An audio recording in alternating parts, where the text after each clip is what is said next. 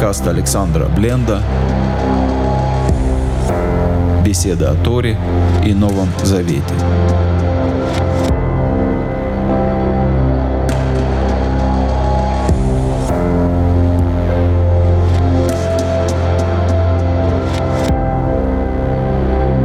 Шалом, дорогие друзья, с вами Александр Бленд. Спасибо тем, кто заботился, беспокоился, поддерживал и молился.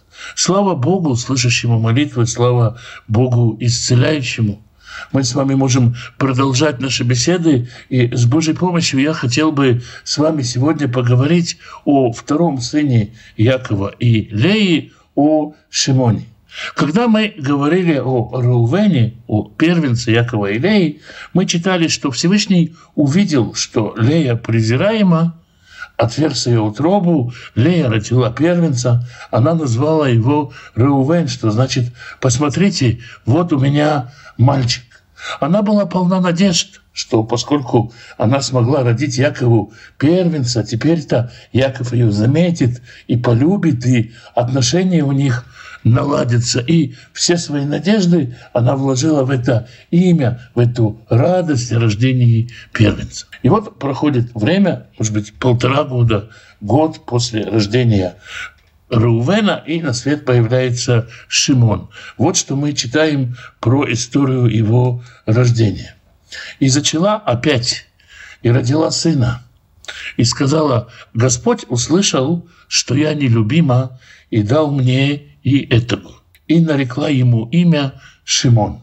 Вот так вот в нескольких словах Тора рассказывает о рождении Шимона.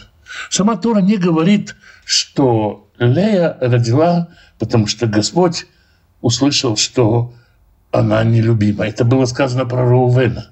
Но именно с этим связывает рождение Шимона сама Лея. Причем здесь Господь не увидел, а услышал, то есть проник в самые-самые глубины, в шепот сердца Лей, в эту ее сердечную горечь, и дал ей мальчика по имени Шимон, уже не для того, здесь уже нету надежды и упования на то, что муж увидит, или на то, что как-то отношения изменятся.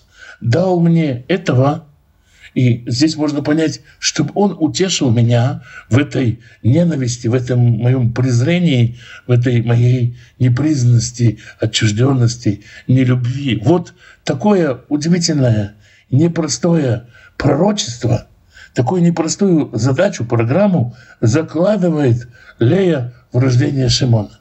Это мальчик-защитник – Мальчик, который должен защитить незаслуженно обижаемую, незаслуженно ненавидимую маму Лею. Ну, и не только маму Лею, а всех, кто с ней. Медраши говорят, что Шимон рос очень большим и сильным мальчиком, что опять-таки соответствует общей конве повествования. Что означает имя Шимон? Самое простое и самое верное понимание имя Шимон происходит от глагола «шма» – «слышать» и означает слышание или слушающий. То есть слышание Бога – ответ на мои молитвы, и слушающий. Слушающий – здесь вопрос, конечно, такой широкий. Прежде всего, наверное, слушающийся Отца, слушающийся Бога. Но, возможно, есть здесь и тень тот, кто меня будет выслушивать, тот, кто услышит вот эту мою горечь и защитит меня. Это те понимания, которые касаются прямого значения имени. Мудрецы в Мидрашах, исходя из истории колена Шимона, говорили, что Шимон означает еще и сам Авон, тот, через которого придет грех. И имеется в виду то, что впоследствии колено Шимона согрешило с земли Венцло во время, когда Израиль блудил с ведитянками в пустыне. Другое понимание – сам Айн, то есть завидующий глаз. И здесь мудрецы намекали на зависть Шимона по отношению к Юсефу. Все это комментарии Мидраши, и, разумеется, это может быть какая-то попытка найти корни действий Шимона в имени, но это не прямое значение имени. В христианской среде существует еще одно толкование, что имя Шимон связано с тростником – Возникло это толкование по ошибке. Дело в том, что апостол Шимон Петр назван Шимон Силот или Канай, ревнитель. И вот слово «канай» — ревнитель действительно близко по звучанию со слову «канай» — тростник. Вот отсюда и перевод имени Шимон как тростник, но такого значения у имени нет. Так, Шимон — тот, кто слышит, чуткий, отвечающий на всякую обиду матери, может быть, резко реагирующий на всякую обиду защитник. Человек, который растет очень сильным мальчиком, мы сразу же прочитаем первую историю из его биографии. Это история с Диной.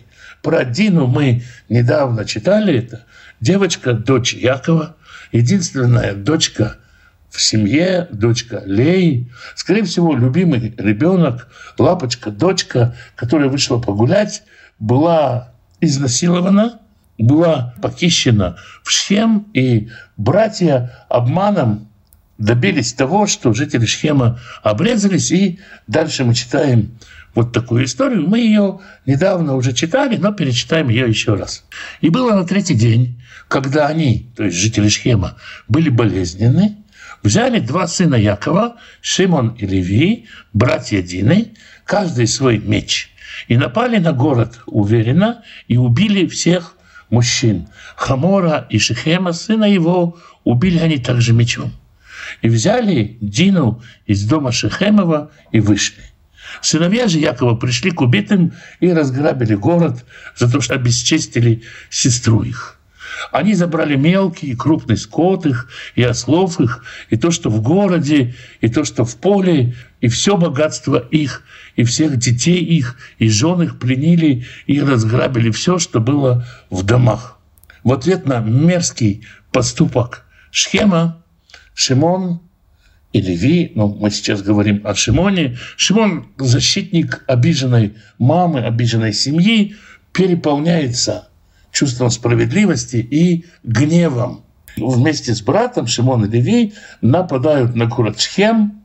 Надо сказать, что это очень смелый поступок. Братья на тот момент подростки, может им 13-14 лет, может быть они чуть старше, подростки, которые нападают на целый город, вырезают целый город, потом, видимо, приходят братья и разграбляют все. Но кроме того, что был разграблен город, были разграблены и все окрестности. Как сказал один мой знакомый, лес рубят, щепки летят.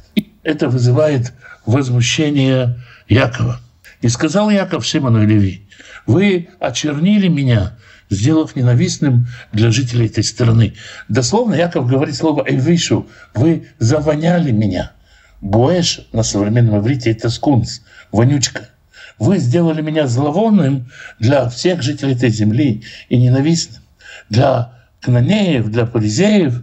А у меня людей мало, они сейчас придут, и они, Яков говорит, что вот меня сейчас могут уничтожить, а братья говорят, неужели как с блудницей будут с нашей сестрой?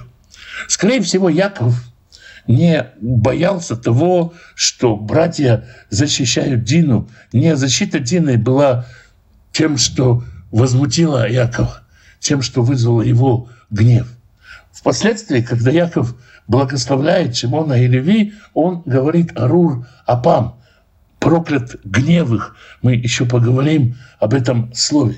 Когда мстителя, когда человека, борящегося за справедливость, переполняет праведный гнев, гнев может сделать человека нечистым. И отсюда и поступки его становятся нечистыми. И хотя я могу сказать, мне очень близки Шимон и Леви. Я тоже, может быть, хотел бы периодически взять меч в руки, ну, вырезать целый город я не могу, я не великий воин, но желание их мне близко и понятно. Гнев сделает человека нечистым. Итак, молодой Шимон, сильный, справедливый, горячий, любящий, заботливый, но эта его горячность опасна тем, что он может оказаться гневливым. В семье Рувена, Шимона, Леви, всех братьев есть еще молодой юноша по имени Юсеф, о котором мы и говорили, и еще поговорим. И ясно, что Шимона Юсеф, может быть, будет гневить больше, чем кто-либо еще. Во-первых, любимый сын любимой жены по сравнению с нелюбимой мамой Шимона. Во-вторых, в то время, когда Шимон и Леви в возрасте вот подростками уже были в поле, Юсеф гораздо меньше себя утруждает, у него парадная рубашка, он приближен к отцу, он еще и сновидец. В общем, у Шимона есть все причины для очень не э, братских чувств по отношению к Юсефу. И когда мы читаем о продаже Юсефа, Тора ничего не говорит про роль Шимона в этой истории. Хотя, понятно, если рассуждать посуд в Датании, скорее всего, только сыновья Лей, сыновья рабынь пасут отдельно, а сыновья Рахели, Йосеф и Беньямин, они, ну, понятное дело, что они в Датане. Из сыновей Леи мы видим, что Реувен и Иуда не, очень хорошо относятся к этой затее, и становится понятным, что, и Медарши говорят, что Шимон и Леви заправляли, скорее всего, всей этой историей с мыслью погубить Иосифа. Один из Медрашей говорит, что Шимон был тем, кто решился и, скажем так, своими руками толкнул Иосифа в яму. В общем-то, это Шимону подходит. Во втором веке до новой эры жил неизвестный неизвестный, но очень интересный человек, который собрал все материалы про сыновей Якова, про 12 патриархов, и написал такой мидраж, такое произведение, которое называется «Завещание 12 патриархов». По тексту этого мидраша каждый из сыновей Якова от Рувена до Беньямина перед смертью собирает своих сыновей, каждый своим сыновьям рассказывает свою жизнь, какие-то свои проблемы, какие-то свои сложности в отношениях со Всевышним, в отношениях с братьями, сложности своей жизни и дает им наставление. В отношении Шимона этот мидраж говорит вещь удивительную. Он говорит, что Шимон рассказывает своим детям, что он ненавидел Иосифа. И настолько ненавидел, что ну, это и Тора говорит, не мог с ним разговаривать мирно, ничего с ним не мог и хотел его убить. Так случилось, что в тот момент, когда Иосиф приехал в Датан, Шимон был отправлен в Шхем купить протираний для овец, а тем временем Иосифа продали, и Шимон не смог в этом поучаствовать. Шимон хотел его убить, может быть, толкнул бы его в яму, согласно этому Митрашу, но Бог его уберег. Мы видим здесь два подхода к взгляду на еврейскую историю, два взгляда на еврейскую историю. Один говорит, Всевышний действует через людей, через Рувена, через Шимона. Иосиф был спасен от немедленного убийства. Через Рувена, через Егуду Иосиф был спасен от немедленного убийства. Другие говорят, Всевышний действует из-под воль, и поэтому Шимон а его бы не остановили. Он же сильный, и он полон ненависти, полон гнева. Он бы убил Иосифа, но Всевышний его отослал. Судя по тому, что Иосиф потом, впоследствии, именно Шимона возьмет в заложники, из этого можно сделать вывод, и так тоже делается, что именно Шимон толкнул Иосифа в яму. И вот, если мы расскажем историю того, как Шимон побывал в заложниках, Яков не очень спешил его вызволять из заложников, может быть, в силу, опять-таки, того, что пометовал историю с Диной и с Леви. На этом, казалось бы, вся история о Шимоне, которая рассказана в Торе, заканчивается. Далее мы читаем благословение Якова перед смертью. Яков благословляет своих детей. Да, помним, именно благословляет. То есть никого из них не проклинает и не наказывает. И все, что здесь говорится, даже если воспринимается остро и болезненно, это благословение. И вот что Яков говорит братьям Шимону и Левей. Он говорит им, Шимон и Левей, братья, оружие грабительства свойственно им. Можно перевести это так. Инструменты, которыми они владеют, все их имущество – это имущество награбленное. А можно понять это по-другому. Они действуют в этом мире хищнически. То есть они склонны к грабежу, к проявлению насилию, к тому, чтобы брать нахрапом или силой, пусть даже основываясь на чувстве справедливости. Яков говорит это про Шимона и Леви.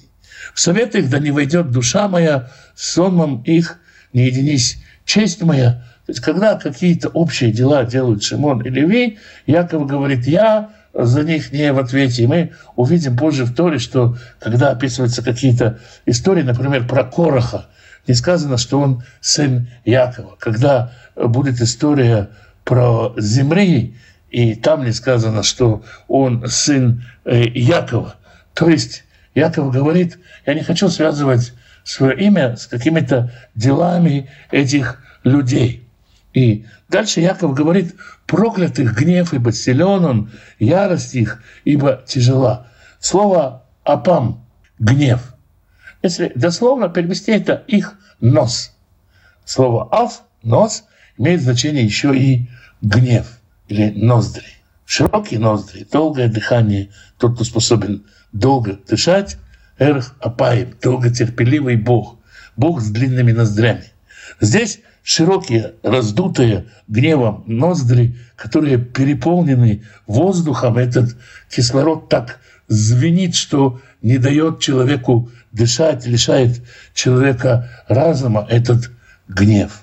Дальше мы увидим, что между Шимоном и Леви произойдет разделение. Один из них, Леви, э, ставший священническим родом, левитским родом, научится очень важному умению видеть нечистоту и самому не становиться нечистым. Видеть, когда происходит что-то нечистое, возмущаться этим, реагировать на это, противостоять этому, но не впадать в гнев, не становиться самому нечистым. Это важно. Это важное качество для коина. Сострадать каким-то немощам человека, а не возмущаться ими, не гнобить им человека. Возмущаться, но без гнева. У Шимона это получится э, гораздо меньше, и мы это увидим позже именно в истории с медитянами. Но давайте дочитаем благословение Якова. Яков говорит, разделю их в Якове и рассею их в Израиле. То есть у левитов, понятно, что впоследствии мы увидим, что у них не будет надела, они будут рассеяны, не имея своей земли, нету надела колена Леви. Колено Шимона, мы читаем об этом в книге Иошуа, его жребий выпал среди колена Иуды. И сыновья Шимона, все колено Шимона, будет жить в южной части территории колена Иуды, а скучном, скучном юге Израиля, Бершева, Ирухам, эти современные районы. Поэтому некоторые толковали имя Шимон от корня Шаамум или скука, тоска, скучное колено. Оба колена лишаются какой-то самостоятельности. Левиты, понятно, они будут ходить и учить Израиль, зависимы от Израиля. С одной стороны, учителя Израиля, с другой стороны, зависимы от милости израильтян. Про колено Шимона приводится такой пример, что они стали наставниками детишек и писцами. То есть это ремесло, которое не приносит особого богатства и требует постоянного, постоянного контакта с людьми. Когда человек гневлив или когда человек ревностен до гнева, ревностен так, что это выходит за рамки праведной ревности, Тогда такому человеку хорошо не иметь богатства, не иметь влияния, не иметь силы, иначе он сожгет просто все вокруг себя. Если у этого человека была бы какое-то поместье, какая-то земля, где он нанимал бы работников, он бы изводил этих работников своими придирками и своим гневом. Для того, чтобы утихомирить гнев, колено, так это объясняется, должны быть рассеяны, должны попасть в зависимости от людей. Это не наказание за гнев, это путь исправления вот этого гнева, ярости, поспешности, может быть, потому что не посоветовались с Яковом, не посоветовались с отцом, спешно взялись за оружие. Гнев, опять-таки, он ведь раздувает человека и представляет его как каким-то властителем, равным Богу. Поэтому часто говорят, что тот, кто гневается, тот подобен идолопоклоннику. И вот на этом книга Берешит в отношении Шимона заканчивается, и дальше мы, естественно, можем читать уже только о колене Шимона. А что мы читаем о колене Шимона? Мы читаем историю, очень печальную историю о том, что колено Шимона оказалось замешанным в один из самых страшных грехов, который произошел в пустыне, в грехе с медитянами. Мы знаем, читаем про Зимри бен Салу, имя же убитого, который был убит с мединитянкой, тот, который убил Пинхас, Зимба бен Салу, начальник отчего дома Шимона. Именно начальник общего дома Шимона, предводитель колена Шимона на тот момент был убит Пинхасом из колена Леви. Обратите внимание, как разделяются здесь пути братьев. Был убит Пинхасом из колена Леви. Мы, наверное, чтобы не опережать события, когда будем говорить о Леви и о Пинхасе, разберем всю эту ситуацию, как Шимон в ней оказался и как Пинхас в ней оказался, а пока просто учтем эту историю как историческое событие. И вот здесь вот это э, самое толкование имени Шимон, как тот, через которого придет грех. Тот, через которого придет грех на народ Израиля, грех с коленом медитян. Все колено Шимона, скорее всего, было в этом замешано. Мы можем увидеть это из э, книги Бамидбар, из книги чисел. В самом начале мы читаем, что из численных из колена Шимона было 59 300. А после истории с Зимри мы читаем, что из колена Шимонова 22 200 душ. То есть простая арифметика говорит, что больше 27 тысяч человек из колена Шимона погибло за этот самый грех с медисянами. Все колено оказалось разрушено. И снова комментаторы говорят, когда какой-то человек преисполнен праведного гнева, который к праведности примешивается, как гнев, он или его потомство будет испытано в этом. Я могу сказать про себя, что очень часто я обличал какие-то грехи и какие-то проблемы у, у других людей с пеной у рта, переполняясь праведного гнева, и потом трудно было устоять в тех же ситуациях, в очень похожих проблемах. Такое бывает часто, и, может быть, и вы тоже найдете в себе и праведный гнев, и ответ, который приходится держать за вот этот праведный гнев, за гнев, который, не будучи праведным, едет верхом на ощущении праведности. Вот есть какая-то такая закономерность в продолжении в истории колена Шимона. И поскольку прошло такое разделение, когда Пинхас смог на этот раз проявить именно чистое рвение, без примеси гнева, видимо так, потому что с ним заключен священнический союз, а земли из колена Шимона не смог это сделать. И снова мы еще вернемся к этой истории, когда будем говорить про Леви. Я откладываю чтобы не забегать вперед.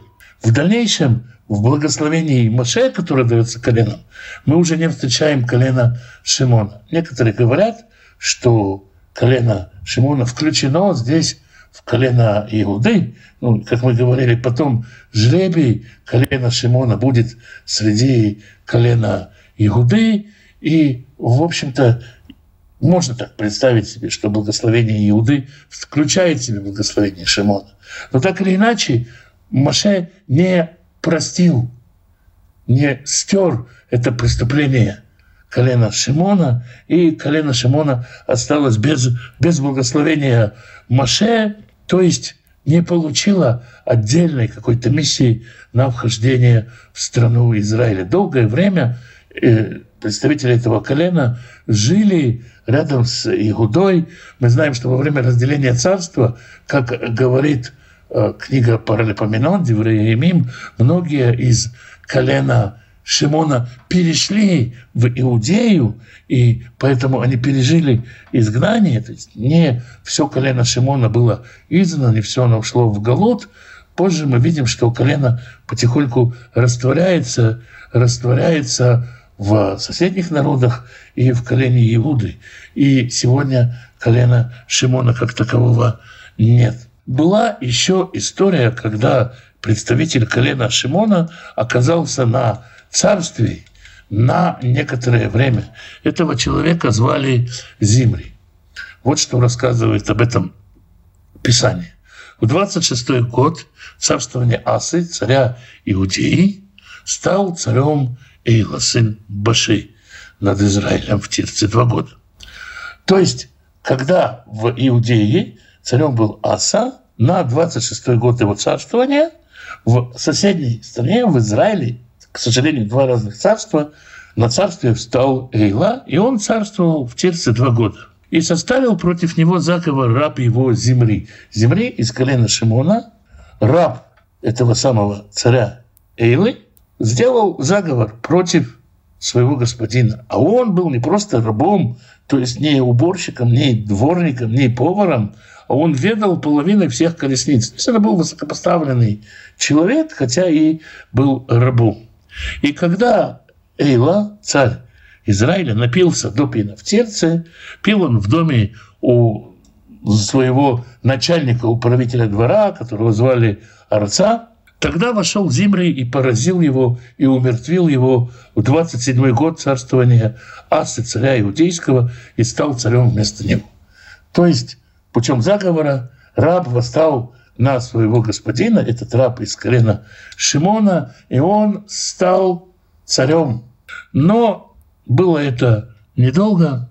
Написано, что народ стоял лагерь у Гибатона и Пелештемлян, когда услышал народ, расположился лагерем, что Зимри составил заговор и убил царя, то в тот же день в стане все израильтяне сделали царем Амри, военачальника, и поднялся Амри с ними всеми, и осадили они Терцу. Они пришли, и Зимри был сожжен заживо в своем дворце за все то злое, что он делал в очах Господа. Всего неделю смог процарствовать Зимри из колена Шимона. Больше никого выдающегося из колена Шимона за всю историю не появилось. Когда мудрецы говорят, никого из колена Шимона не было ни среди судей, ни среди пророков, ни среди царей, а говорят, а вот Зимри был, но Зимри был всего неделю. А что такое неделя для царства? Это как бы вроде бы и не считается. Имеет ли это отношение, можно ли сказать, что вот Зимри как-то отражает природу Шимона? Хочется бы и сказать, что нет, что это фигура случайная, и так нечаянно получилось, что он из колена Шимона. Но вот этот самый гнев, поспешность, рвение все-таки проявляется здесь, у Земли, и поэтому не случайно это человек из колена Шимона, и это качество остается в колене Шимона. И чтобы было понятно, мы не говорим сейчас, что вот Шимон – это гневливый, ревнивый, такой злой человек. Это человек верующий, человек, старающийся служить Всевышнему, но вот это характерное, свойственное для него ошибки – это то, что у него не получается. Это то, что может у нас не получаться, тоже можем оказаться на его месте. То есть не нужно из этого делать вывод, что Шимон, он какой-то плохой, недостойный, злой. Но вот мама дала ему определенную задачу. В этой задаче есть разные концы, разные грани. И иногда переполненный чувством обиды за маму, за справедливость, за родину, за царство, Шимон может совершать в гневе поступки, о которых Яков сказал, проклят его гнев. Это то, чему мы можем научиться у Шимона или чему мы можем вместе с Шимоном учиться, проявляя заботу о справедливости, о законе, о праведности, о чистоте не гневаться, не переполняться э, своим собственным человеческим гневом, не давать сбиться своему дыханию, не становиться злопыхателем. Вот, наверное, то, что было опасным для Шимона, его эта вспыльчивость и то, что может быть опасным для нас. Такая вот история второго сына нашего праотца Якова и праматери Леи. Святой Благословенный благословит всех тех, кто изучает Его Слово, ищет Его волю, ищет Его лица.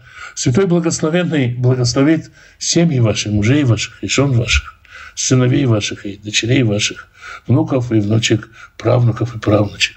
Святой Благословенный благословит родителей ваших, пап и мам, бабушек и дедушек, прабабушек и прадедушек. Берегите их и любите их. Святой Благословенный даст пропитание семьям, которые нуждаются в пропитании, пошлет достойную работу, так, чтобы было время на общение с семьей и на изучение Писания, чтобы был в доме достаток, избыток и возможность помогать другим. Святой Благословенный благословит и исцелит больных, даст мудрости врачам исцелять. Поддержит и укрепит тех, кто сопровождает больных, даст им силы, упования, уверенности, терпимости.